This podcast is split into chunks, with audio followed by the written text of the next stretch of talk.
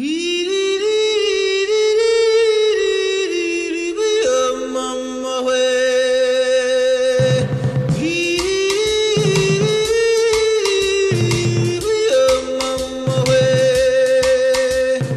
and welcome to the FilmPulse.net podcast. This is episode number 113. My name is Adam. With me today we have Kevin. How the hell are you, Kevin? Uh, not too bad. Happy Easter. Sure. You got big plans? I don't know. Why do people keep asking me this? Yeah, I'm not doing I anything how- either. I don't know. I didn't even know Easter was a holiday. If the if the grocery store's open, I think I'm gonna go grocery shopping. That's my big plan. There you go. I, yeah, I don't know how many people I've had to ask me, "What are you doing for Easter?" And it's like, when have I ever celebrated Easter? Uh, this week we'll be going over some of what we've been watching before getting into two feature reviews. This week we'll be talking about the festival film Broken Hill Blues, which just screened at Tribeca, and then we'll be talking about Zach Parker's Proxy, which hits theaters uh, and video on demand this weekend. And finally, we'll be going over this week's movie predictions and DVD and Blu-ray releases. All right, let's get into some of what we've been watching. Uh, I saw Enemy. I know you saw this last week. Saw it this week. Uh, this is one of these movies that, after my initial viewing, Mm-hmm. I liked it a lot. Okay. The okay. longer I sat with it, the more I liked it. Because I started picking it apart and realizing just how fucking crazy this movie is and just how layered it is and how many little clues they give you throughout the movie and it's just it's just so expertly crafted. I love It it. And I love the the look, the cinematography, fucking awesome. I love the just the Oh, yeah. the, the Um, color yeah. palette in this movie. yes. It looks diseased. I think I like the music a lot too. I didn't write that in my notes, but I seem to remember really being impressed with the music. It had this kind of almost like a Hitchcock feel to it, Yeah, it's sort of got Mm-hmm. that menacing vibe to it. very suspenseful. But uh, I I loved it. I thought it was fantastic. Yeah, I am now a huge fan of uh, Nicolas Bolduc, who did the cinematography. He also did the cinematography for uh, War Witch. Yeah, and that look- that movie looked great too. I just, yeah, oh man, everything is just so beautiful looking, even though that it's very disturbing. Oh yeah, yeah. And I don't want to give anything about the plot away because it's really important that you you know nothing about this movie. Well, that's what I loved about it. It's just sort of, it just dropped you in. Yeah, It just, it just got started, and I mean, it's been a while since uh, my eyes have been glued yeah. to the screen. Like I just, I couldn't, I didn't want to stop. And the, the thing about it that impressed me the most, I think, was Jake Gyllenhaal's performance. Now, I like Jake Gyllenhaal. I, I like most of the things that he's in. I think he's a great actor, but I feel like this role for him just was incredible. I mean, to me, that th- this should be an Oscar-worthy role, and I don't think he'll get nominated No, for it or anything. But it, the thing that impressed me the most was the the subtle differences between the two roles that the two characters that he played. It was Yeah, 'cause he- almost he essentially gets to play two different roles because they're essentially complete opposites. but they but just the his mannerisms and things like that. There's just these subtle differences between those two characters. And I thought that he did that so well, especially with uh, the Adam character and how he would just how he would talk. Like his his mannerisms were similar, but the way that he would talk, he was much uh he seemed much more nervous and kind of frantic and he would like stutter a lot and Yeah, he's a lot more apprehensive than the than the other the other character, the doppelganger, who was just like almost almost overly confident and arrogant. Yeah, exactly. And I I would highly recommend checking this out. I me too. I just you're you're going along and you think, you know, you pretty much have it figured out. You're following it. You're like, all right, I know where this is going. I know what's going on here. And then he'll just throw in some ridiculous, some bizarre imagery. Yeah. You're just like, oh, what? What?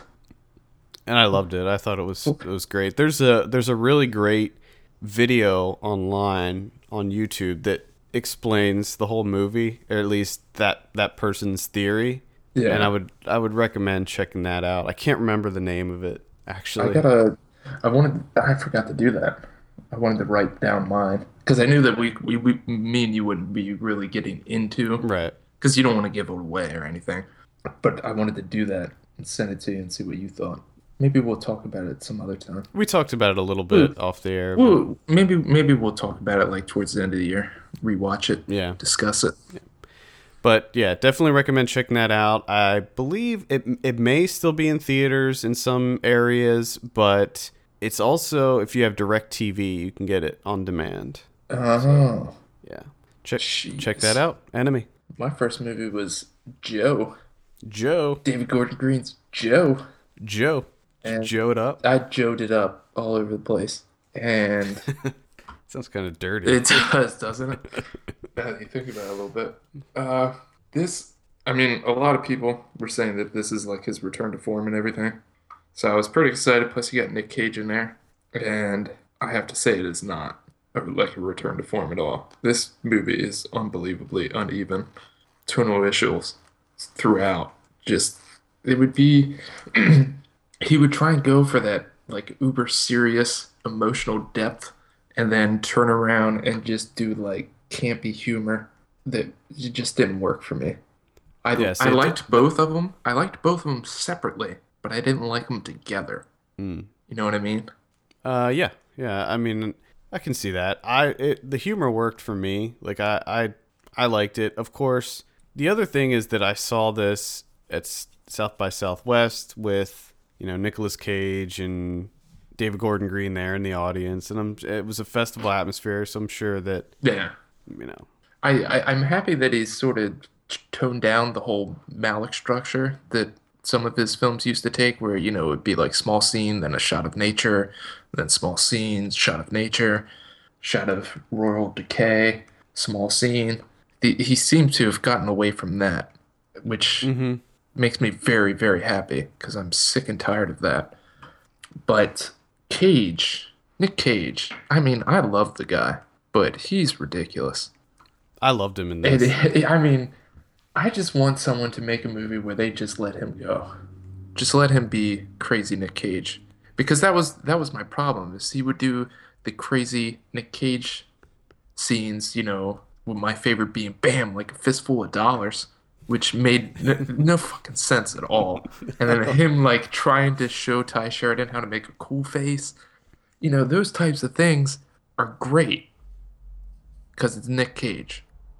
But then when you immediately turn around and try and make me like try and feel some like emotional weight involving Nick Cage, it just comes off as hilarious. Like I can't take the guy seriously when he's being crazy Nick Cage in the movie. I can't do it. And then I, I didn't. I thought he was more subdued in this, though. I know, but then- even subdued Nick Cage is still pretty crazy Nick Cage. You gotta admit. I mean, Yeah. did you see his orgasm in this movie? Even his orgasm is crazy. Oh Nuts. yeah, it was awesome. Because he's, he's just like, what's your favorite color? Red? Blow me. Just, what, the, what the fuck? Why is that scene even in there? Yeah, he does. He, he does go off the rails a few times, which I actually I liked. I wanted to I see do, that. I do like. I do like. I, it's just, I want that, but at the same time, it's hard for me to take him seriously when you try and, you know, steer the ship back into serious emotional waters with the rest of the film. It's just, it's hard for me to go that way because I'm still laughing from him saying bam like a fistful of dollars for no reason whatsoever. and Now, uh, there there were there was one question I had for you. You weren't a big fan of Mud either, no, if I remember correctly. No, I didn't And this is Mud. this. I mean, everybody's comparing this to Mud with good reason. This is very similar to Mm-hmm. Mud. Which one did you like more? Uh, that's a tough one. I'd say they're like pretty much equal. I give the advantage to Joe. I had I had a better time with, with I Joe. yeah, I definitely had a better time with Joe, but uh, the acting in Mud was a little bit better, mostly because of what was that kid's name? Neckbone. Mm, mm-hmm. I like Neckbone. Jacob Lofland, I think his name was. I Well, I was- think Tye Sheridan does a f- all right job. I know, but now I'm worried that he's gonna get stuck. Well, when you look at his last three Yeah. movies, yeah, I'd say he's stuck. Just, uh, and then the, the thing that really got me is number one, you have Ronnie Gene Blevins with his whole "I've been through a windshield and I just don't give a fuck." Like he just keeps saying it over and over again. It just becomes farcical and ridiculous. And then after he has his sort of scene there at the end, then they go into like really, really sappy territory with the piano music playing and like Tye Sheridan hugging Cage, and then you know slow motion shots of birds flying, and Tye Yeah. Sheridan getting his new job where he plants little seedlings. It's just like, give me a fucking break. Yeah, it didn't bother me. I wasn't bothered I- by that at all. Now the one there- see, the one thing I will say is uh, Gary Poulter, the the homeless man that played Tye Sheridan's dad in this movie, G Dog. That guy was fucking unbelievable. he was amazing, and I, he I think amazing. I think I did. I think I mentioned in my review that I thought that he was the best part of this movie. what you drinking? Yeah, the fact I, I mean, he's he's and then out of nowhere he just starts popping and locking Yeah, while sitting on the ground It's completely G-Dog. drunk. G Dog popping and locking, drunk, and he was actually pretty fucking good for being drunk and sitting on the ground and being like and an old six, man. yeah, being like an six, old white man. being like 60 some years old. It's just unfortunate that he like passed away like what, like a couple weeks after they stopped shooting or f- or finished up shooting. Yeah, Maybe it maybe Well- it hit a bit too close to home for him. I don't know, but he was great. He was great. He nailed it. Hey, you looking at? He nailed it, dude. It's it's sort of sad when you have a homeless man who's never acted before outshines every single person in the film. Hmm, yeah. Goes to show you how fucking easy it is to act. Well, and also it could it could have been like, well, I don't know. I was gonna say maybe it was just ho- how David Gordon Green directed him. I mean, I think that I think a lot of that goes to the direct the credit of the director. I do enjoy how he does that. You know, it sort of has that mixture of local. Oh yeah, I thought that that was great with because I really liked the whole work crew. Mhm. Like the work Cage- was awesome. I, I liked all the stuff, like the little you know banter that they would have, the conversations that they'd have back and forth, and yeah, I liked all that. It's enjoyable. I mean, you have a fun time with it, but as like a serious film, it's not good. But it's Eh, it's I fun. disagree. It's fun. I liked it. I liked it quite a bit. I mean, I didn't think it was amazing or anything, but I thought it was a good watch if you're a fan of David Gordon Green. And see, I like these kinds of movies. I like the look of these movies, so it's almost like a guilty pleasure for me at this point. It is one of your guilty pleasure genres, that royal decay. Yep, I I love it. I love it. I don't know why. Totally into it though. Uh, let's see. I saw so what light recommend for Joe. Light recommend, yeah. It's on demand right now, so you can check that out. And it's also playing in theaters. Uh, I saw Vivre sa vie, Ooh. directed by Jean Luc Godard. Oh shit. Look at you. All cultured and whatnot. Uh, yeah, I mean, I I haven't seen a lot of Godard movies, and I it's I don't know what people think, but it, I don't want to come off as being that I don't like French New Wave films because I do. I just don't watch them on a regular Yeah, basis. I think people should hopefully they at this point know that I'm really into French New Wave and it's sort of a running thing where you sort of tease me for it. Yeah, but it's not that I don't like you know that time in cinematic history. I don't. It's this this movie was great. I loved this movie. Uh, I thought it, there were there were certain aspects of it that I thought were a little strange that didn't seem to fit the uh, the scene where she was writing the letter and it, and it just stuck with her writing the entire letter. I was I was feeling very impatient during that. I was just like, hurry up! You can't write faster. Like, are you serious? We can't get this letter done, and it just stuck with it the whole time. And um, also the guy doing the impression of the boy with the balloon. I don't know if you See, remember now, that. see, this is one of those movies where I really don't remember anything. I remember the the sort of uh the billiards room That's scene? where it happened. That Okay. scene is And then, is where the, like, the the man end. doing. Yeah. Remember the very end. So that that bothered me. The man doing the impression of the child with a balloon. I just thought it was kind of dumb, and it just it lingered on that for too long. And the end, I felt was I was not very impressed with the end because I didn't understand why they they shot her.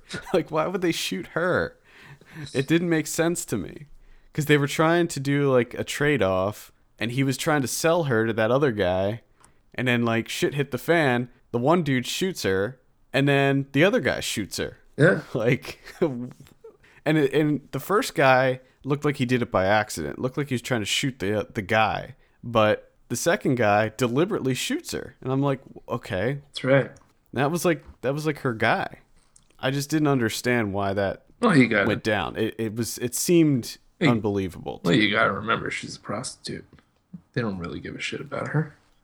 Yeah, but it's, it's still just the the way that that was framed. It just felt weird. But other than that, which those those are just nitpicks more than anything. I thought that it looked great. Uh, Anna Karina was amazing in it.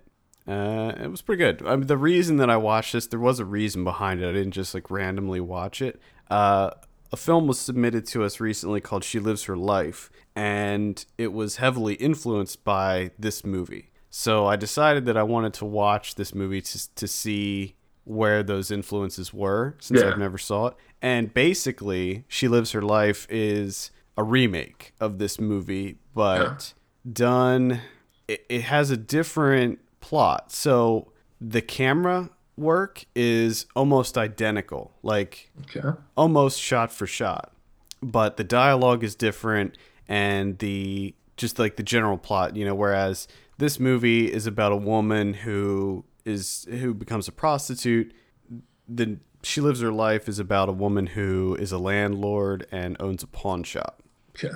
Okay. and a lot of the scenes are exactly the same. I mean, camera movements, uh, different like there. There's several times in the Godard movie where they break the the fourth wall and she looks directly into the camera, Mhm.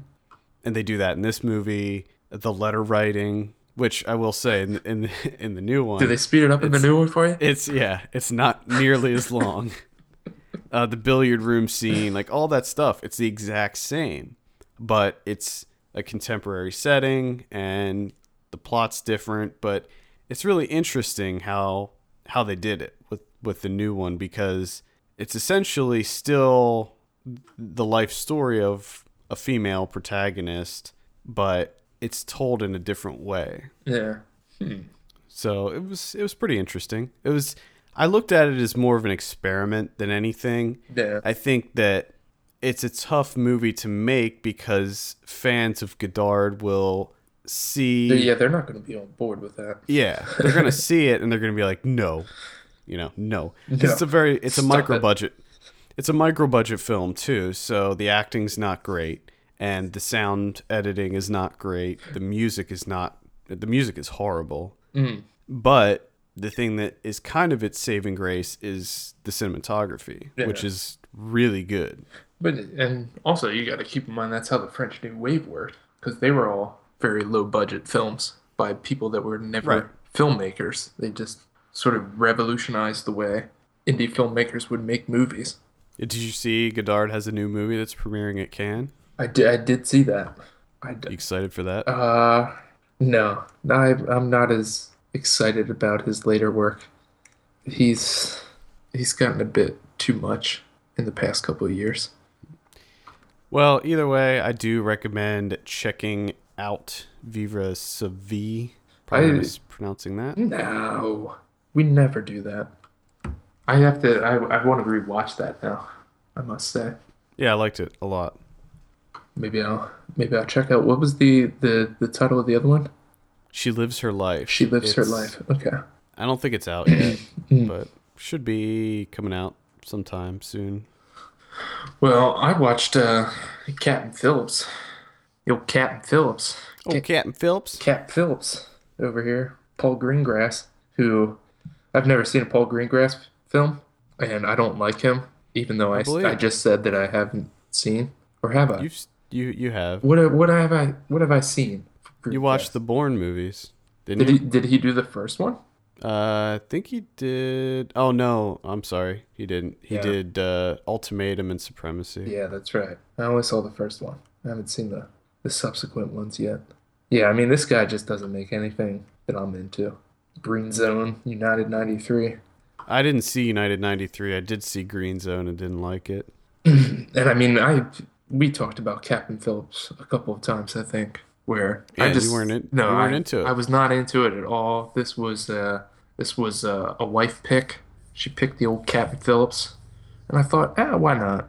You know, something light, Hollywood style. Something light. I just to me to me Hollywood films are light. It, it doesn't yeah. take any doesn't take any thought on my end. You know, I just sit down, turn the brain off, and just be entertained. You know what I mean? Just yeah, veg. just veg out. You Just know what I'm veg out, man.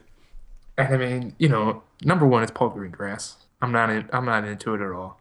Uh, it's a Hollywood Hollywoodized account of the 2009 Somali pirate hijacking. I'm not a big fan of Hollywood films. You know that as well as anyone. So I, my expectations were low. I mean, really low. And I gotta say that I was extremely surprised by how much I liked this film. The it was it stumbled out of the gate a little bit with the whole ride to the Right. to the yeah. airport where I mean the Mm-hmm. the dialogue how- the dialogue in that sequence is just so terrible. Yeah, and how they showed him checking all the safety things beforehand, and I I mean, it felt like the end of Lincoln. You know, where like Lincoln's going off to the play and everyone's already Yeah. acting like he's been assassinated. Like Yep. that's what I thought with the beginning of this film. Like he, it feels like he's already been hijacked. Like he just he knows. everybody knows. Yeah, it's just, so- it's sort of ridiculous. But once they get past that part, everything's great. I mean, just the the pacing of the whole thing, uh, the way everything plays out, the cinematography I thought was pretty good for you know. There's not a, an, uh, there's not that much action in this film, but I think the cinematography sort of added to it, sort of upped the tension Mhm. and the excitement of what was going on, even though it's mostly just, you know, people standing around threatening each other and posturing, really. And uh, I have to say, I was really surprised that the the performance Tom Hanks gives. You know, Yeah, I mean, ev- every- it's funny because everybody talks about that last scene, that that last five minutes, and it's like I'm uh, I'm almost sick of people talking about it, but at the same time, it's amazing. he does, yeah, he kills so it. amazing. He absolutely kills it. And my favorite part of that, um, pretty much like right before they execute, you know, the plan and he's tied up and everything, and then everything from that point on, the thing that really struck me is that Greengrass showed enough restraint to not use melodramatic music during that sequence, which is one of the one of the main things that I hate about Hollywood movies. They always try and they always put in that emotionally manipulative score in there, which just irritates the shit out of me. But here in this sequence, they just it keeps they just keep it silent. So you can't and this is something that I don't understand with filmmakers is they think that, you know, the emotional string heavy score like I don't know it like they think they that it amplifies the emotion, but it actually drowns it out. And here when you keep it silent, like you can't escape it. It's there. The emotion's there. You can't get away. And it's just done so perfectly. I think that in, in some cases, you know, a, a score does heighten the emotional level of a scene, but in in other cases, like in this, having it be silent does exactly what you just said, where it, it's more effective. Yeah, much more. And then the Barkhad Abdi, I figured, you know, is one of those another one of those roles where they're like, okay, we get an outsider that plays a very niche role, does a pretty good job at it. We'll throw him a nomination, and then we will never give him another job ever again, which is something that seems to be done a lot recently in the past couple of years with these Oscar nominated films where they get a guy that just perfectly fits into what they want and then they just sort of wash their hands of him. But man, did he show an immense amount of nuance in his performance, especially at towards the end when he starts getting affected by being in the lifeboat and his mm-hmm. cut up hand and just him being like a broken down man, but he still keeps going. And just I thought he did a fantastic job, and like towards the end, I started feeling bad for the Somali pirates because they Mm-hmm. they were just so naive. They just they didn't see what was going to happen, and you know, and Captain Phillips is Captain Phillips knows what's going on. He knows, knows. that they're going to kill these guys, and if he survives, cool. If he doesn't, who cares? That's sort of the way that the U.S. military is looking at this because they have to make a statement. They don't really they want to save Captain Phillips, but if he doesn't, eh, they're willing to take that risk. And also these I also- pirates are like, "Oh, we have you. There's nothing they can do to us." And he's like, "Yeah, I don't mean anything to them." Yeah, and, and but I think that this also is a a good example of a movie that is I don't want to say pro military, but that just that scene was so badass, you know. And Oh, but it's I, so I, didn't, I didn't impressive. I didn't feel that it was done in any kind of like pandering way or anything like act of valor or uh was the one the the Peter Berg one that just came out, Lone Survivor Oh yeah, like I didn't I didn't feel it was like a recruitment tool or something like No. that. Just the way it was almost like uh, it was kind of like how I felt about Zero Dark Thirty, where it was no, it was done in a very uh, It's it's um, the way it's the way that the military should be shown. In, Right. in my view, is they came in, no talking, no nothing, just came in, did their job, left. That's it. and it was awesome. Yeah, that's it. They just impressed you with what they did. Flawless execution, and then just walked off like And- it was that a day at the office. Yeah, and that was the thing. How after they did what they did, they just immediately packed up and walked away. Mm-hmm. like that was it. Yeah. I just I love that they sh- that that that's what they showed afterwards. Like that was It's just great. Uh, uh, yeah, I mean, I'm not like a big military guy or pro-America guy, but I you can't deny it. It's fucking impressive as hell. Just the way that they set that up. Oh my God, uh, Captain Phillips. Check that out. Is that uh, That's- on Netflix at that this is point? that is on Netflix. Yeah, so definitely check that out if you haven't yet. I saw Wolf Creek 2. Ooh, Now, see, I was a big fan of the first Wolf Creek. I saw it, I guess, when did the first one come out? Like 2000, it was a while ago, 2005. So I was pretty excited about the sequel. It's directed by the same guy, Greg McLean, and I knew that from from seeing the trailer, reading the synopsis, that it was kind of focusing on Mick Taylor, the guy who is the killer in Wolf in the first Wolf Creek. So I was kind of excited about that, but in the end, it's just not that good ah. it goes to some interesting places because the first one is just a straight up horror movie. It tells it, it's inspired by true events of these people that I don't know if they went missing at Wolf Creek or if they were murdered. I think they were missing.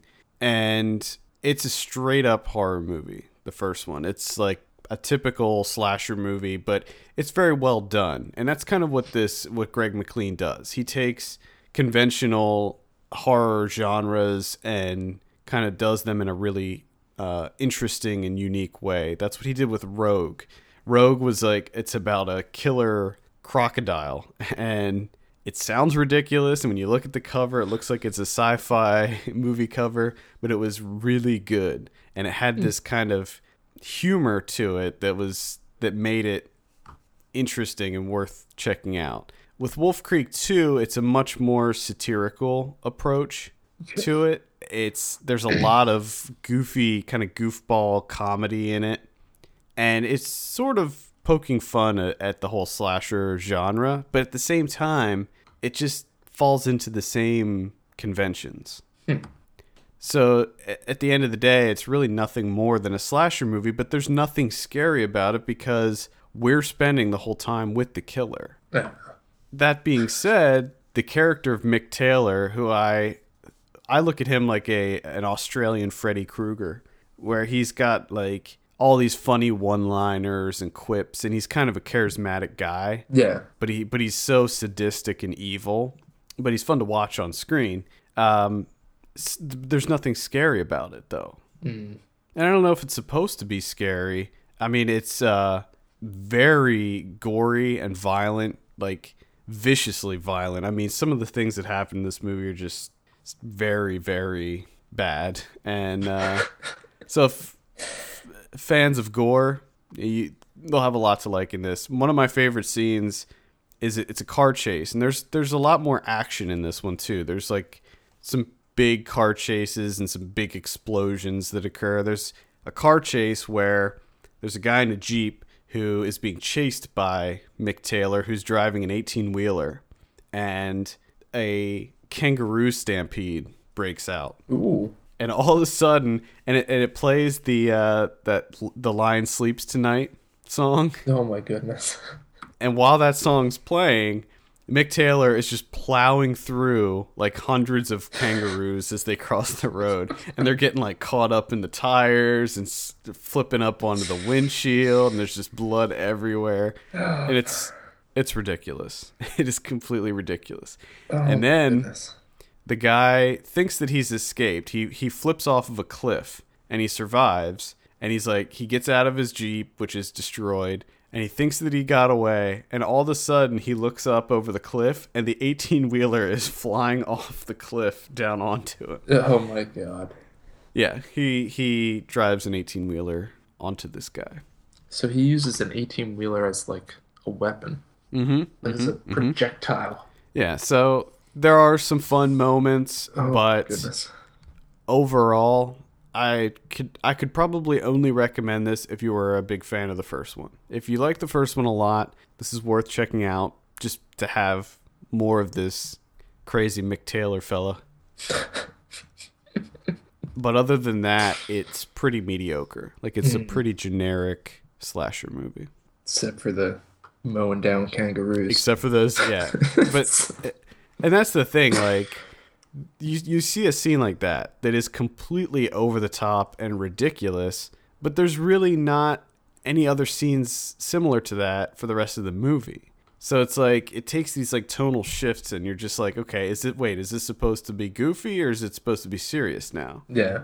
and it's just uh, that that's one thing I had a problem with because if it's supposed to be over the top and ridiculous, then be over the top and ridiculous. You know, like one of the scenes shortly after that, the the kid gets away and he ends up taking refuge in this old couple's home. And Mick Taylor finds him and just like brutally slaughters this old couple. And mm. you're like, wait a minute, this isn't funny or goofy anymore. It's just horrible. Ah, make you make you rethink. Make you rethink what you're enjoying. Yeah, yeah. So, at any rate, and I love how they still tack on the inspired by true events even on the sequel. It's like, still there- there's completely based on true events. there is nothing about this that's true at all. That's yeah, it is unfortunate how that like you can't trust that at all anymore. Like No, you can throw no. that on anything. Yeah, absolutely. So, very light recommend. That's on video on demand right now. Ooh. Uh, I watched a movie. I think it's based on true events. The Raid 2. Is that based Oh, on? you saw the raid 2. I did see the Raid 2. My uh my double migraine experience has abated. So I was able to make it out and see the Raid 2, which first off, two things that really don't have anything to do with the movie. First one, the people that I saw it with was awesome. The crowd was just bizarre. First off, it was just me, my wife, and there was one other couple there that had to be like 60, 70 years old. Yeah. So that was awesome. And then some young kids came in, and then this like 50 year old couple came in, which I will get to them now. Is this is the first time I ever had this happen? Someone answering their phone during a movie. Ugh. I've never had that happen before. And what made this even better was is there was actually an usher, you know, doing his doing his pass through, walk through type deal with his little flashlight cone thingy that he has. He did like three or four pass throughs, and the last one that he did, the guy's phone was ringing when he was doing his pass through. So I'm thinking, oh, here we go. He's gonna handle this. He just walked right back out of the theater. Oh my god. And I'm like, what the fuck is the point of you at all? I don't I don't understand it. There's no point for you to exist in this arena. So the guy answers his phone and it's just like, hello? Clear as day. You can hear him. And then he's just like, hey, can I call you back? And I'm just like, but why? Why why even answer the phone? Why answer the phone just to say I can't talk? Yeah, it's I just I don't get it. And I've noticing recently all the times that this happens, all these terrible experiences that I have at the movie theater with just terrible audience members. They're always like 40 to 50 years old. Yeah. And then I always try and get, I, you know, they always try and pass off that bullshit that like young kids, you know, 20 year olds and teenagers, they're the ones that are disrespectful and just don't care about anything and have no manners. And that's simply not true because I've never had once had a bad time at a movie theater with, you know, teenagers or young adults. I never run into that problem. Yeah, for the most part, the anytime I have an issue, it's with an older couple as well. Uh, when I went to see Oculus, I had a similar experience with an older. It was uh, two two older women that were sitting behind us, and they were just awful. Just awful, awful people. I can't, I can't take it anymore. It's getting to me. But back to the raid two. Um, yes, please, and more. Just more and more. And you know, like I've never understood, um, you know, preteen teenage girls losing their shit over like One Direction. I've never understood that until now because that's Yeah, how now- I now that's, understand it. that's how I feel with every fight scene in the raid 2 because it was just it was ridiculous. It's just like okay, uh, let's do a fight scene in a bathroom stall, and I'm like, sure, let's do it. And then the next one's, and I love how they they set it up. You know when the fight scene is culminating because They they, always go do the- they go into the yeah. slow mo and they do the whole intro, and you know the rain's coming down. There's mud everywhere on the second fight scene. I'm just like, yes, in a mud field. I like I like this. All right, Mm-hmm. let's do it. And then just every single one is just done to perfection. The only thing that I didn't enjoy, and minor quibbles, because to me it's it, it's a perfect action movie. It's I've never seen an action movie like this, and it just sets the bar way, way, way too high, and I don't think it's ever going to be surpassed. Yeah. It's, it's not going to happen. I'm I think the only person that can surpass this is is Gareth Yeah, Evans. that's it. That's it. That's the only person that could do it.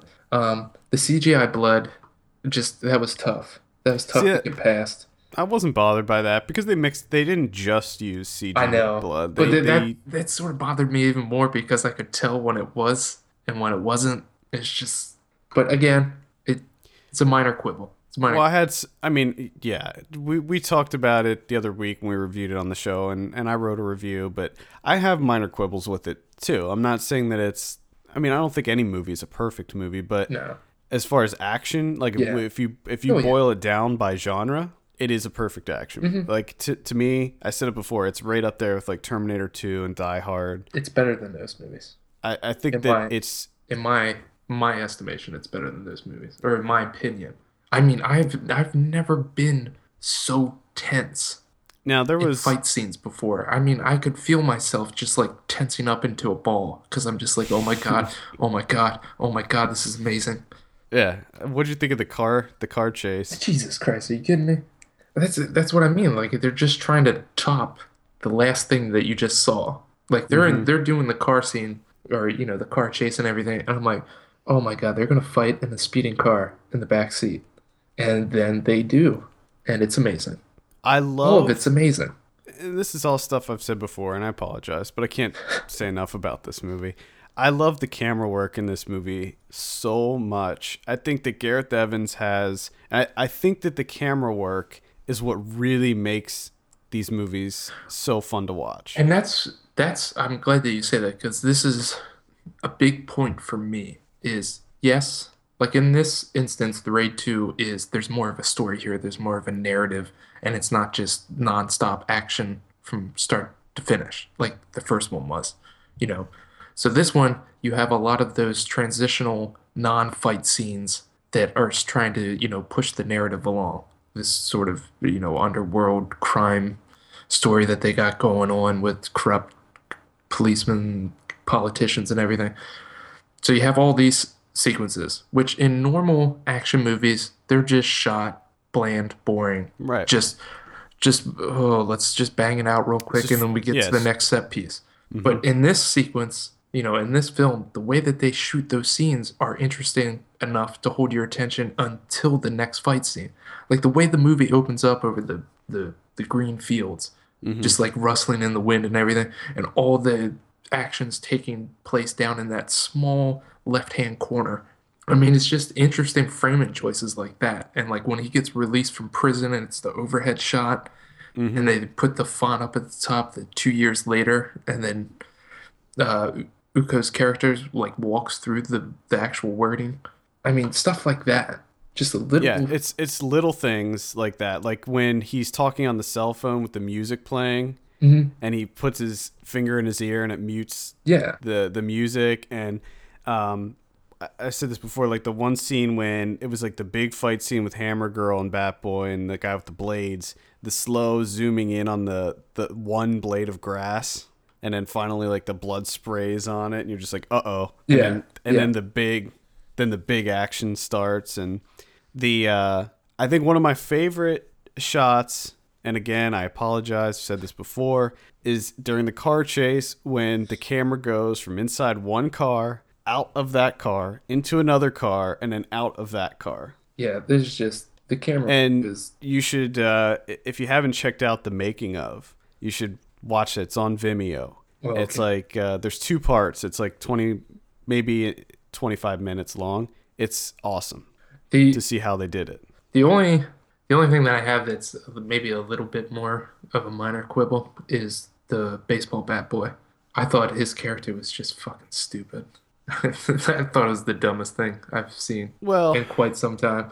Just him hitting baseballs at people and I, th- that that I thought it was cool looking.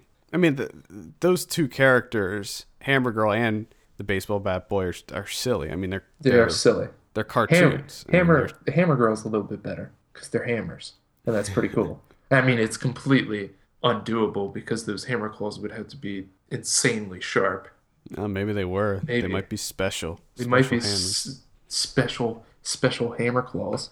But man, that the end fight scene in the the kitchen is just holy shit. It's brilliant. That's it's a brilliant film. Oh my god, I wanted to just start it over again. Like as soon as it was done, I was just like, pop it back in, let's do it. I know. I can't wait till it comes out on Blu-ray and I can watch all the special features and stuff. And The the only thing that I do find odd, it, I didn't get to read through a lot of reviews, but I read through a couple where there were some people that thought it was terrible. They gave it, you know, like one star, half star, two star type deal, and they're like, "Oh, the the story's shit." Are you Well, I- really? I Are you- disagree with are- that. You're here for the story, really? well, even if even if I mean, first of all, you have a point. You shouldn't be there for the story. You should you should ju- judge it on its action merits because that's what it is. It's an action movie. But I I would argue that the story's quite good. Like Yeah, I mean, the story. I, I remember. the story's not bad. It's serviceable enough to. But you also got to think these types of martial arts movies where a guy's fighting like 50 people and all these big action set pieces with martial arts fighting. What storyline would make sense for that? I mean, there's really nothing. You have two options. You have the underground, you know, criminal world where, and then they all play out the same. It's always there's a guy at the top and one of the guys at the lower ends of the spectrum wants to be at the top, so he double crosses. That's all you usually ever see. Or it's like uh like a tournament, which no one wants to see that. One wants to be like, oh, a slap tournament. I mean, I mean, what do you expect? What kind of story could they bring to this where you'd be like, damn, that's good. That's really good. Well, I thought that uh, I thought that the story was quite good. I mean, I one of the first reviews that came out out of Sundance, I can't remember who wrote it, but he compared it to The Godfather 2, and then from there that kind of snowballed, and then everybody was kind of comparing it to The Godfather 2, and I I mean I can see that with this movie. I think that it's a it's a huge the the scope of the story in this movie is very big. I mean, you have all these dueling families and factions, and I think that that was the big surprise to me. Like, I knew that the action would be good. What I didn't know is that it would be this kind of broad uh, crime movie. Yeah. It was actually good. Yeah, because I, I have to say I was a little worried going in because I knew talking to you a little bit and from what I've seen that there was more of a story to this one. And I thought, oh man, I have a feeling that he's going to stumble with the, the storytelling aspect of this. But I, I thought he handled it quite well. Yeah, yeah. There you have it. I think the Raid 2 is still playing in theaters if you're lucky. So go go see that if you haven't. Uh, I saw a movie called The Final Member, which is a documentary about a guy who has a penis museum in Iceland, mm-hmm. Mm-hmm. and it's about his quest to find a human specimen to complete his collection. Now, what what what's going to complete the penis collection? Like, what's the? A human penis. Oh, that's it. That's always good. It's not like a special penis or anything. Nope. It's just a human penis. So basically, it's really difficult to get a human penis, I guess. like he's apparently he's been trying for years and years and years. He's had he's been working on this penis collection for like 40 years. So what what what are the other penises in the collection? Oh, he's got everything. Are they just dil- are they just dildos? No, they're animal penises. Oh, okay. Oh, okay. Okay. Dildo. That's why I'm like, seems like a uh, bizarre collection. Okay, so he has it's- he has animal penises. Yeah, so it's he collects penises of mammals. So Okay. like hamsters. I think the hamster he said was like the smallest one he had. That was like two millimeters, and then the biggest one he had was a sperm whale that was like huge. It was like four hundred pounds, and he has just all all manner of penises. Except he doesn't have a human penis because apparently it's really difficult to get a human penis I because you have so. to I would hope so. Yeah, it's like you have to find somebody that's willing to donate it and sign off on it, and then that person has to die, and they have to.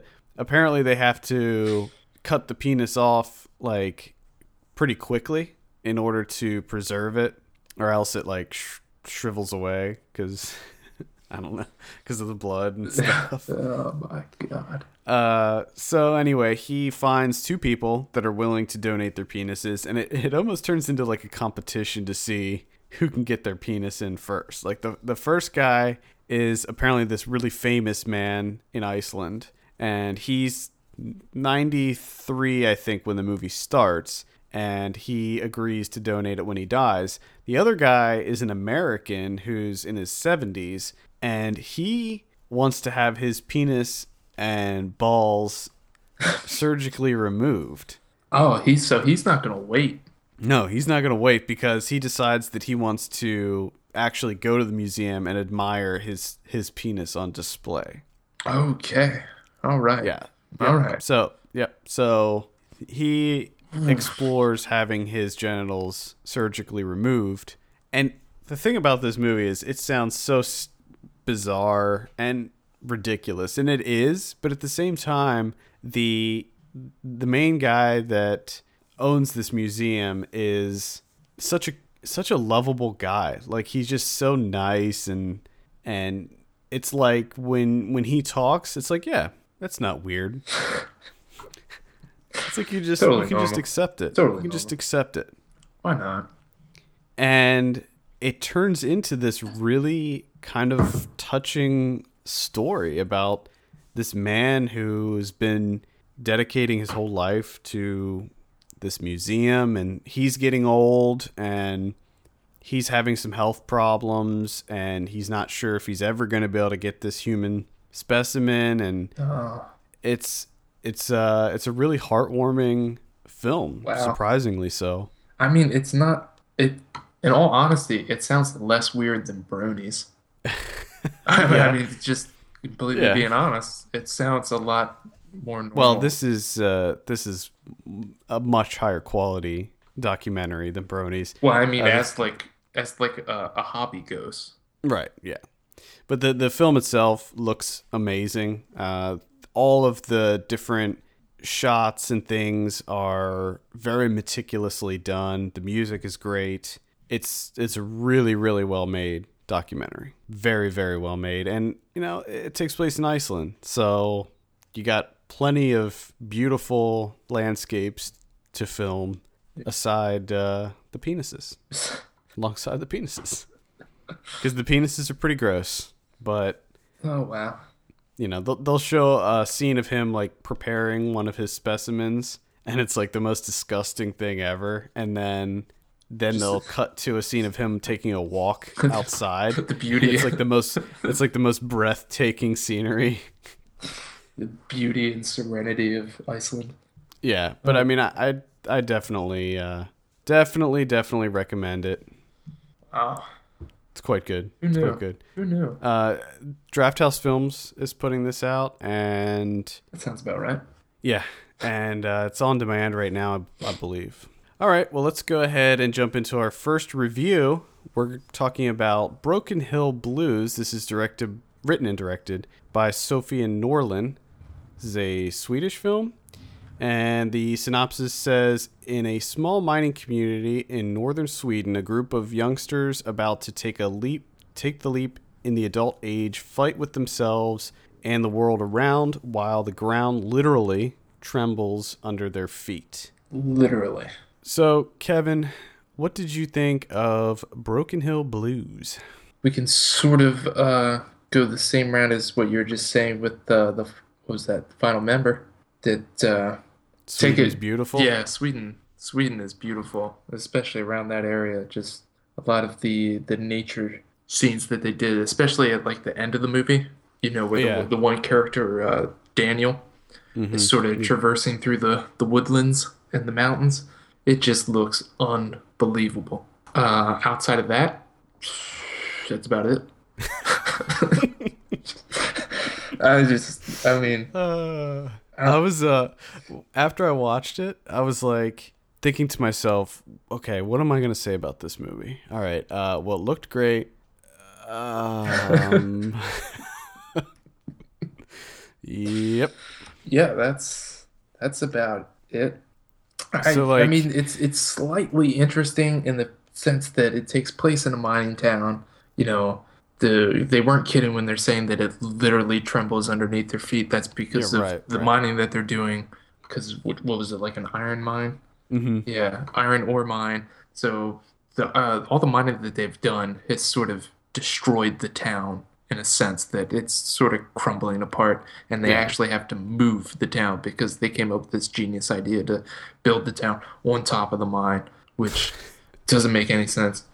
But for whatever reason, a lot of places did that. So, and then you also have these kids that are growing up. It takes what? It's like four or five teenage hmm characters and it follows them and you know trying to make their transition into adulthood and it's slightly interesting considering the fact that you know what do you do when the only source of employment really is the mine?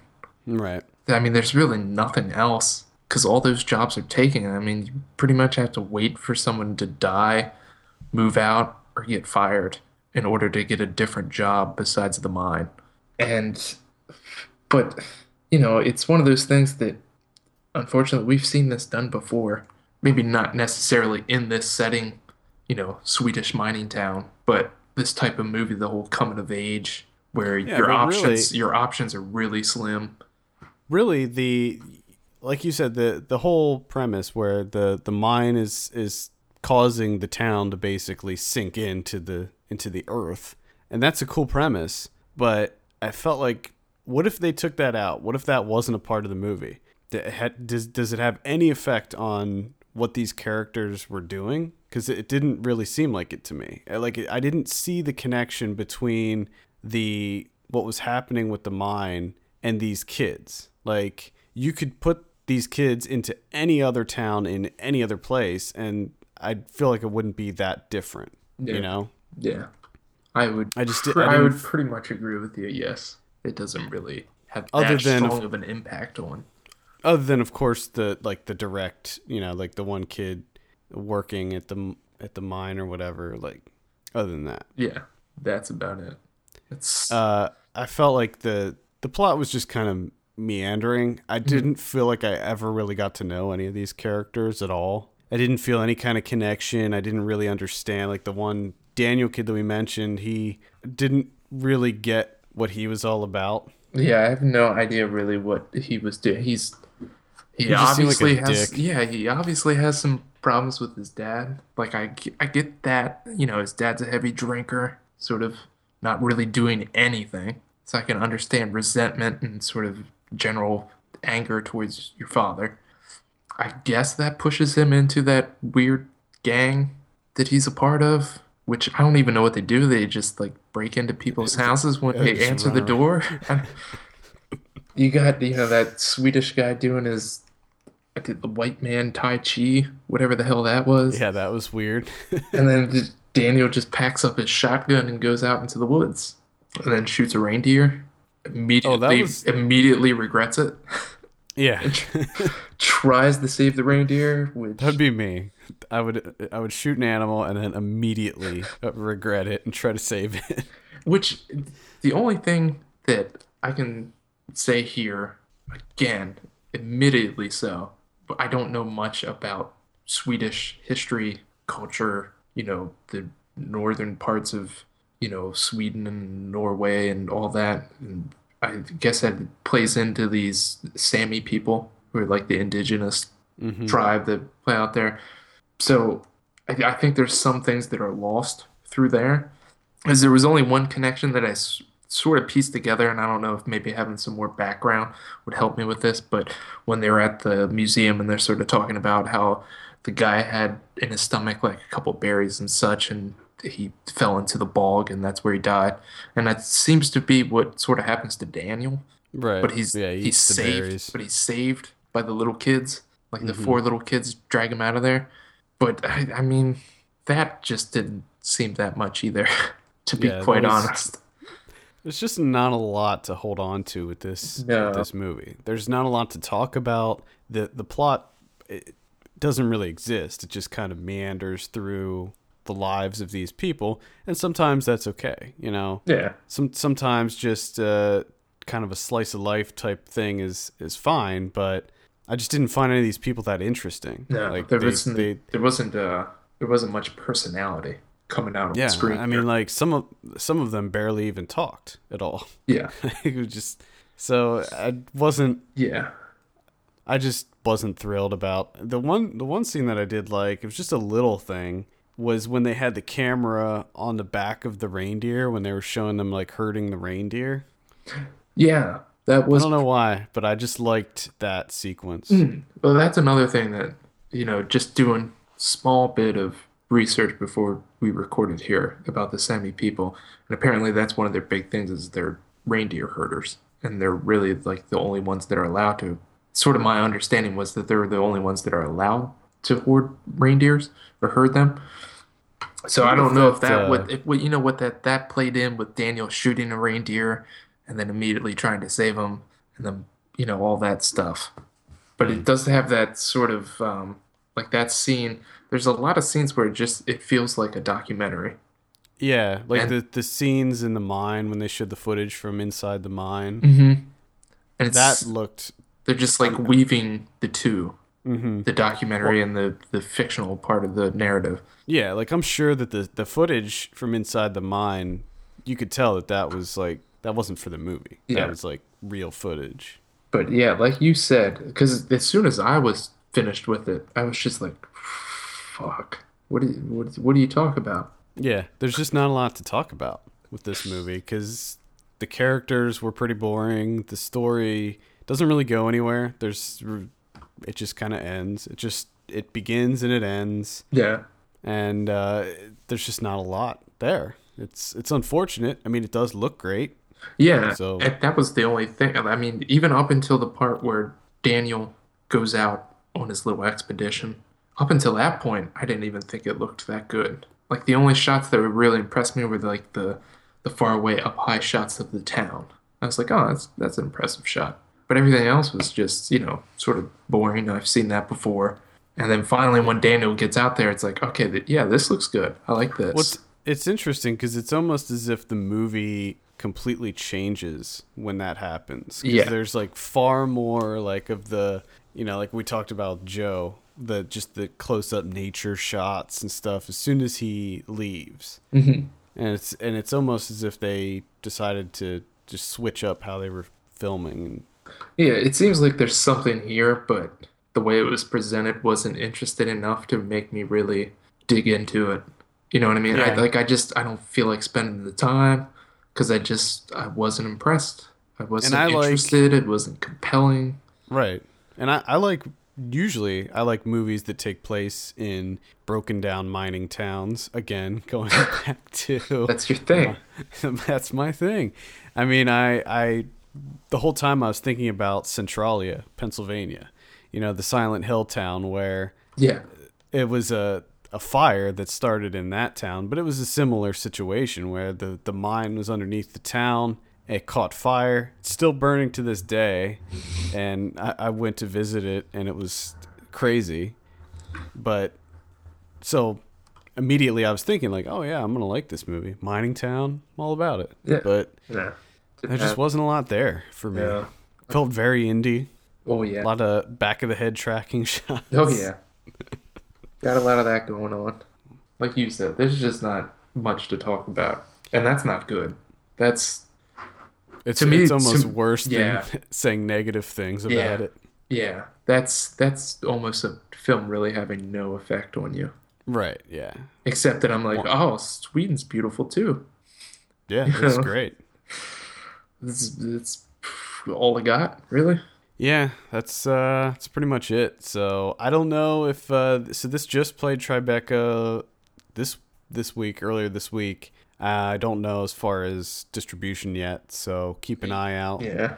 But just don't expect a lot out of this. Ultimately, pretty forgettable. Mm-hmm. Definitely. Like I forgot I forgot large chunks of this movie already. I did. I, and I just watched it last night. Yeah, I I did as well, and I just watched it literally like maybe four hours ago. so Uh yeah, not a lasting impact. Well, uh, let's segue that into one that, at least for me, did have a lasting impact, and that's Zack Parker's new film Proxy, which is uh, playing in limited release and video on demand. I'm pretty sure it's on demand right now. Uh, either way, have a summary for that. While walking home from her latest OB appointment, a very pregnant Esther Woodhouse is brutally attacked and disfigured by a hooded assailant. This horrible event seems to be a blessing in disguise when Esther finds consolation in a support group. Her life of sadness and solitude is opened up to a friendship, understanding, and even acceptance. However, friendship and understanding can be very dangerous things when accepted by the wrong people. First of all, I just saw a trailer for this for the first time, and it's it's a fantastic trailer. Oh yeah. I don't know if you've I don't know if you saw the trailer no, for this. I did not but- see the trailer for it. So I wrote I, I wrote the review for the site on this. So we'll start with you, Kevin. What did you think of Proxy? Oh, Proxy is, in one word, ambitious. Say that it's definitely ambitious. It, it tries to do a lot. I think Does I think some of it it does well. Others it sort of stumbles in other you know portions, other aspects Agreed. of it. Um, biggest glaring problem with the film, unfortunately, is Joe Swanberg. Should just Joe Swanberg should not Yeah. be acting seriously I don't think he's in any movie. I'm sorry.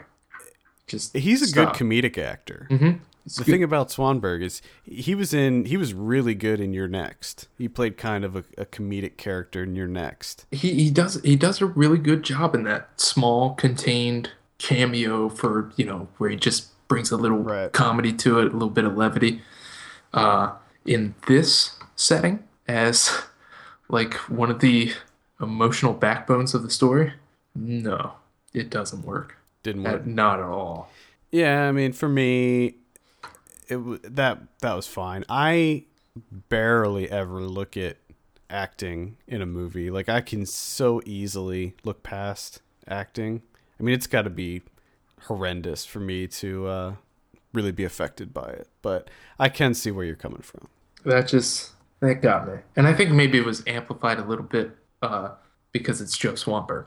Like if it was just Right. some no-name guy, I would just Right, be like, "Ah, exactly. y- you know, But since it's a name you Yeah. know, and and it's Yeah. you know it's just Swanberg. You're like, no, what are you doing? Hmm. just stick to directing films. So this is directed by the the guy that did Scalene, which is another, I would say, pretty ambitious film. Mm-hmm. Yes. I really like what Zack Parker's doing. Like I, I feel like he's taking risks. I feel like he's kind of doing his own thing in the business. You know, he's making interesting stories. And the thing about this movie, you know, I read the synopsis. The synopsis is not at all No. really what the movie is No. in the slightest bit. And that's kind of the interesting thing about this movie is that if you go into it cold like I did, I knew nothing about this movie, you'll find yourself being like, what the hell is going on here? Because, you know, maybe at the midway point, maybe even before that, it takes this huge Yeah, tonal pretty- shift. Yeah, it's pretty early.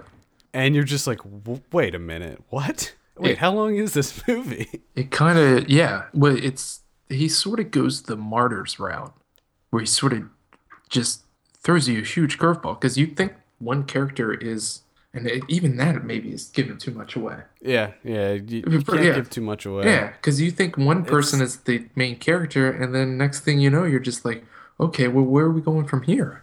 What's the story now? Yeah, uh, but the thing that I liked and found most intriguing about this movie is just how many twists and turns. Because you think it's going to go one way, and then all of a sudden you're just like, wait a minute, no, not not going that way. Okay, so maybe it's about this person, and then something else happens. You're like, just holy shit, what is going on here?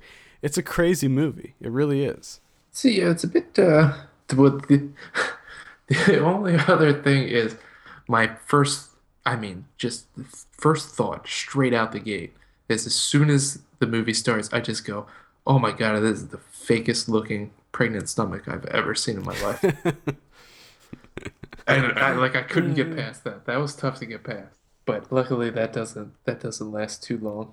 no, it doesn't last long. Um, the Uh, it's it feels a lot like De Palma.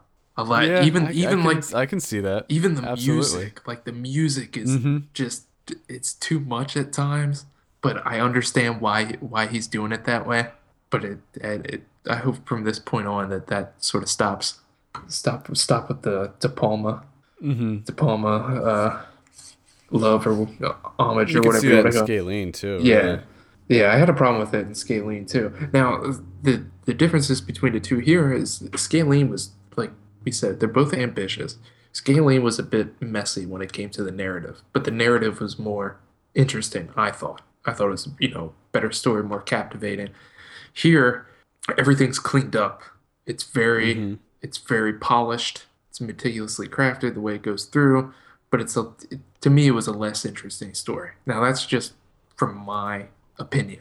Well, I think that maybe, at least for me, part of that is with Scalene, you know what it's about. You know, you, you, you don't know how they're going to get there. You don't know what the end result is going to be, but you know what what's happening. Like you you know where they're going with it. You don't know how they're going to get there. You don't know the, you know, what exactly happened. But with Proxy, it's like they just continuously throw you curveballs and you never know what's going on. Partially. Now, unfortunately, I did sort of I could tell right away through the first scene. See, I, it's tough to talk about because you don't want to give it away. Yeah, I mean, other than beyond the main character being attacked, like there's really nothing else you can say. Because like the, through the first scene, I knew something was up there because I've never seen someone right. so yeah. disinterested in having a pregnancy. They yeah. And then the support group, I immediately knew something was up there because that just seemed off. Yeah, the, uh, the, well that's the thing. He they there's clues. There's little clues planted in with how the characters act and things like that. But you know, like the the first scene when she she's following her and she's missing her child at the store or whatever. At that at that point I was like, "Okay, wait a minute. There's something off here. Something's going on." And from that point, that's when it starts getting a little weird. Getting a little weird. The, a better synopsis would be two women are addicted to attention. Yeah. There you go. That's all you need to know. That seeing that right there ruined the movie. So ignore that. I didn't say that. Well, it, no, I mean, I think that that doesn't give away anything, but people that have already seen the movie will be like, "Yep, that's it." Yeah. That's- but uh, overall, loved it. Uh, well, no, I didn't love love it. I'm sorry. it's, it's Oh, one of those tone movies that Tone it down. Pull it back. Pull yeah, back. I, I get a little too excited. the The thing about it is, it's it's a movie that I have. I'm several weeks removed from it now, and I've grown more fond of it over that time. So, you know, it's a movie that I, I sat with it for a while, and I certainly like it more than I did initially. That's not to say I didn't like it initially, but I like it more. Yeah. now. I think I think Zack Parker's getting there. Um, Oh yeah. the the main thing that I still see as a problem is still that indie pacing, especially with like the dialogue between the characters. It's just so slow moving, It- yeah. and is, you know people like wait entirely too long to respond to the other person. It's just like speed it up a little bit. Come on, come on. There's is, no uh, reason this should be two hours. Let's go. it is a pretty slow moving uh, film. It does pick up at certain points. The the slow motion bathroom scene I thought was incredible. I, I, I- loved that scene. I thought it was hilarious the the second time. You know, there's sort of a, a Mhm. visual marker that tells you something has happened, and you're just like, oh, okay. And then all of a sudden, just a huge thing of blood just right Yeah. in someone's face, and you're like, oh, okay. yeah. all right. I don't know if it would play out that way, but I see what you're doing. Yeah, I, I thought that that looked looked great. I thought overall the movie looked quite good too visually. Yeah, it was. I think the the look of it was a lot better than his last movie. Everything's everything's moving up a notch. He's progressing, Yeah. but I still I just had too many problems with it. I didn't, didn't Uh, enjoy myself too much. I mean, I'm not I enjoyed it. I'm not gonna I, tear it apart, but but like No, I you mean- said, but like you said, he's taking risks. So I, I, I appreciate that. yeah, I mean it's this is anything but a typical Hollywood movie. It's not a typical horror movie either. I mean, it's it's barely a horror movie. It's uh it's kind of a mashup. I mean, it's part thriller, part horror, part drama, you know? Yeah, with it's it's it's very interesting and I and I like the characters and how these various things affect the characters and where they go and like you said I, I like the concept of these two women uh, feeling this insatiable hunger for attention yeah, I, I like that concept and I think that they handled the idea of obsession and attention getting attention seeking in interesting ways I especially like the way they handled it at the at the end. hmm with the one where you think that you know you sort of think the movie's over and that they're in the future Right, right. and then it cuts back and you're like oh shit yeah this is really messed up Yep. and i i would say like we pointed out before the the de palma influences are in there and i will say and i can say this that he's definitely a lot better than de palma i'll give him that Uh, he's doing i think he's doing de palma better than de palma yeah. I mean, especially well, definitely recent, even recent some De Palma. even some old De Palma. I mean, did have you seen Sisters?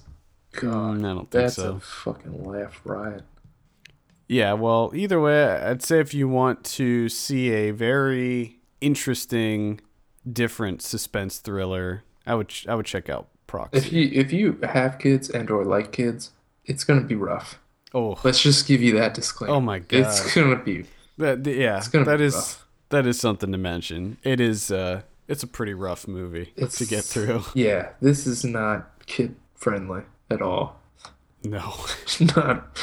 I mean, boy, good. lord. I mean, the poster kind of lets you know. I know. what would- you're in for. I wasn't ready for the the thing that came later. hmm I thought it, you know, it sort of stopped there. Like, okay, that was the rough part. I got through it. Yeah, there's more. Yeah, then when the other one's getting sort of set up, you're like, nah, that's no, they're not going that way, are they? Oh, they go. and then way. yeah, then you realize you're like, oh Jesus. Yeah. So I would, uh, I would check out Proxy. I don't even remember what I rated it. Uh, I think I gave it like a seven, maybe seven or seven and a Seven? half. I gave it a seven and a half. seven and a half. Yeah. That's I will I will say that's quite high. Yeah, I mean, I bumped it up. I think my initial review was a seven, and I ended up kicking it up a notch. Ooh. Yeah. I give it a, like a five, Got a five. Wow, five and a half. I Pretty might go- low. I might go five and a half.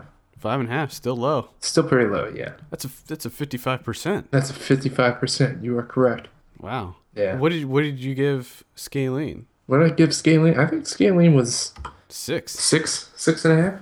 I, I- if I remember correctly, because we reviewed it on the show. Yeah, I, I, I, uh, Scalene was much better in my opinion. Hmm. I, I, Yeah, and another, I- another uh, big positive for Scalene was the acting. I thought the acting was much better than Proxy. Yeah, some of the acting, I can't remember who. There were a few characters, like minor characters in this movie, that were awful. Mhm. Like, just awful. The the cop at the very beginning, That's who I was thinking of. which is funny because the cop at the very beginning is just, I mean, terrible. Just, I'm sorry, but just woeful. And then the person that follows him, the the social worker, she nails it. Like she does it. Yeah. I had just I just thought that she was a social worker. Yeah, she felt, she sounded really natural. Yeah. It was just like, wow, that's a huge juxtaposition there between quality. Yeah. And to have it back to back sort Well- of amplified it, I think. I'm I'm gonna recommend checking out Proxy just because I I think it looks great. I and I like I like the narrative. I mean, I just I like the twists and turns, and I just What I mean, yeah, I'm with you. I to me, it's still a uh, it's still a uh, a recommend. Mostly because it's just it's different. yeah I can't stress that enough. When you do so many of these indie films that you go into these horror thriller type deals, they just always end up boiling down to the same thing. Like they start off strong they have the atmosphere and everything. You're like, all right, this is gonna be great. But they usually just fall back into the same old, same old. yep yep. I agree. Did that does not happen here? All right, let's talk about some predictions. Uh, so last week I kind of fucked up, and I did. I read off this week's movies. so I love, I love when that happens. Yeah, so because I didn't write it down beforehand, that was the problem. And Oh. it like it on Rotten Tomatoes, I guess on Sundays it switches the the listings to like what's coming up. So I read those off. Anyway, I do have some numbers here. I'll just read them off. We didn't predict them. Transcendence got a twenty percent. Ouch. Wow. Yeah, I heard. Wow. I heard, that. it, uh, a lot of bad things. Yeah, it bombed. Like it didn't make any money either. So, yikes. Heaven is for real, fifty three percent. Uh, Wow. Haunted House two got a seven percent. Oh, That I didn't even know about that. didn't even know about that one. I did not know that that was happening. Uh, Disney's Bears got an eighty nine percent. Well, because they're bears. Yeah, I mean it looks pretty. How do you good. not like? How do you not like bears? Exactly. And Fading Gigolo, which is the one with Woody Allen and um, John Turturro, directed by John Turturro, also that got a 58. I wasn't interested in that one. I was slightly interested. Just to recap, next week we have The Other Woman, and I said 35. You predicted 32 on that. And Brick Mansions, uh, I said 25. You said 37. Are you going to stick with those numbers? I'm, I'm gonna stick with them. Yeah, I'm gonna stick with mine too. Uh, next week on DVD and Blu-ray, whole lot of nothing. All I don't know if you saw the list. Big Bad Wolves comes out, and the only other one that I want to mention is William Friedkin's Sorcerer is coming out. They remastered it, and that's going to be coming out on DVD and Blu-ray. Highly recommend sh- uh, picking that one up. I want to see that I on Blu-ray. I'm excited. I've been wanting to see that one for a while. I've been holding out until because I knew talking with you that they were restoring it. Yeah, I've been waiting patiently. I can't wait to see it. I, I'm huge, huge fan of that movie. Uh, I think that there's at least one Criterion Well, we got two. too. We got uh, Don Siegel's 1954 Riot in Cell Block 11, High Octane, Maximum Security Penitentiary. Apparently, there's a riot, and of course, we have Carl Theodor Dreyer's 1925 Master of the House. Of course, of course we have that. Why wouldn't we have that? Exactly. So, yeah, kind of a sparse week. Yeah. I would recommend checking out Blue Ruin on video on demand. Yes. I'm excited for that. Uh, well, I think that that'll wrap it up. For all the latest film news and reviews, visit us at filmpulse.net. Send us your questions to podcast at filmpulse.net. We'll be sure to answer them on the show. Follow us on Twitter at filmpulse.net and be sure to rate us on iTunes. We appreciate that very much. For filmpulse.net, my name is Adam. My name is Kevin, and I also want to point out that today is Crispin Glover's birthday.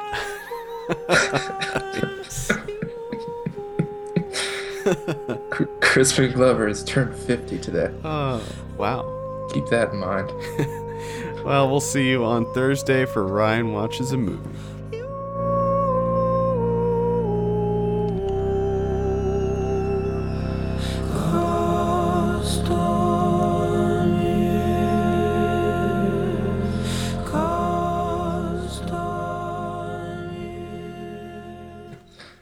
Crispin Glover's birthday. Crispin Glover.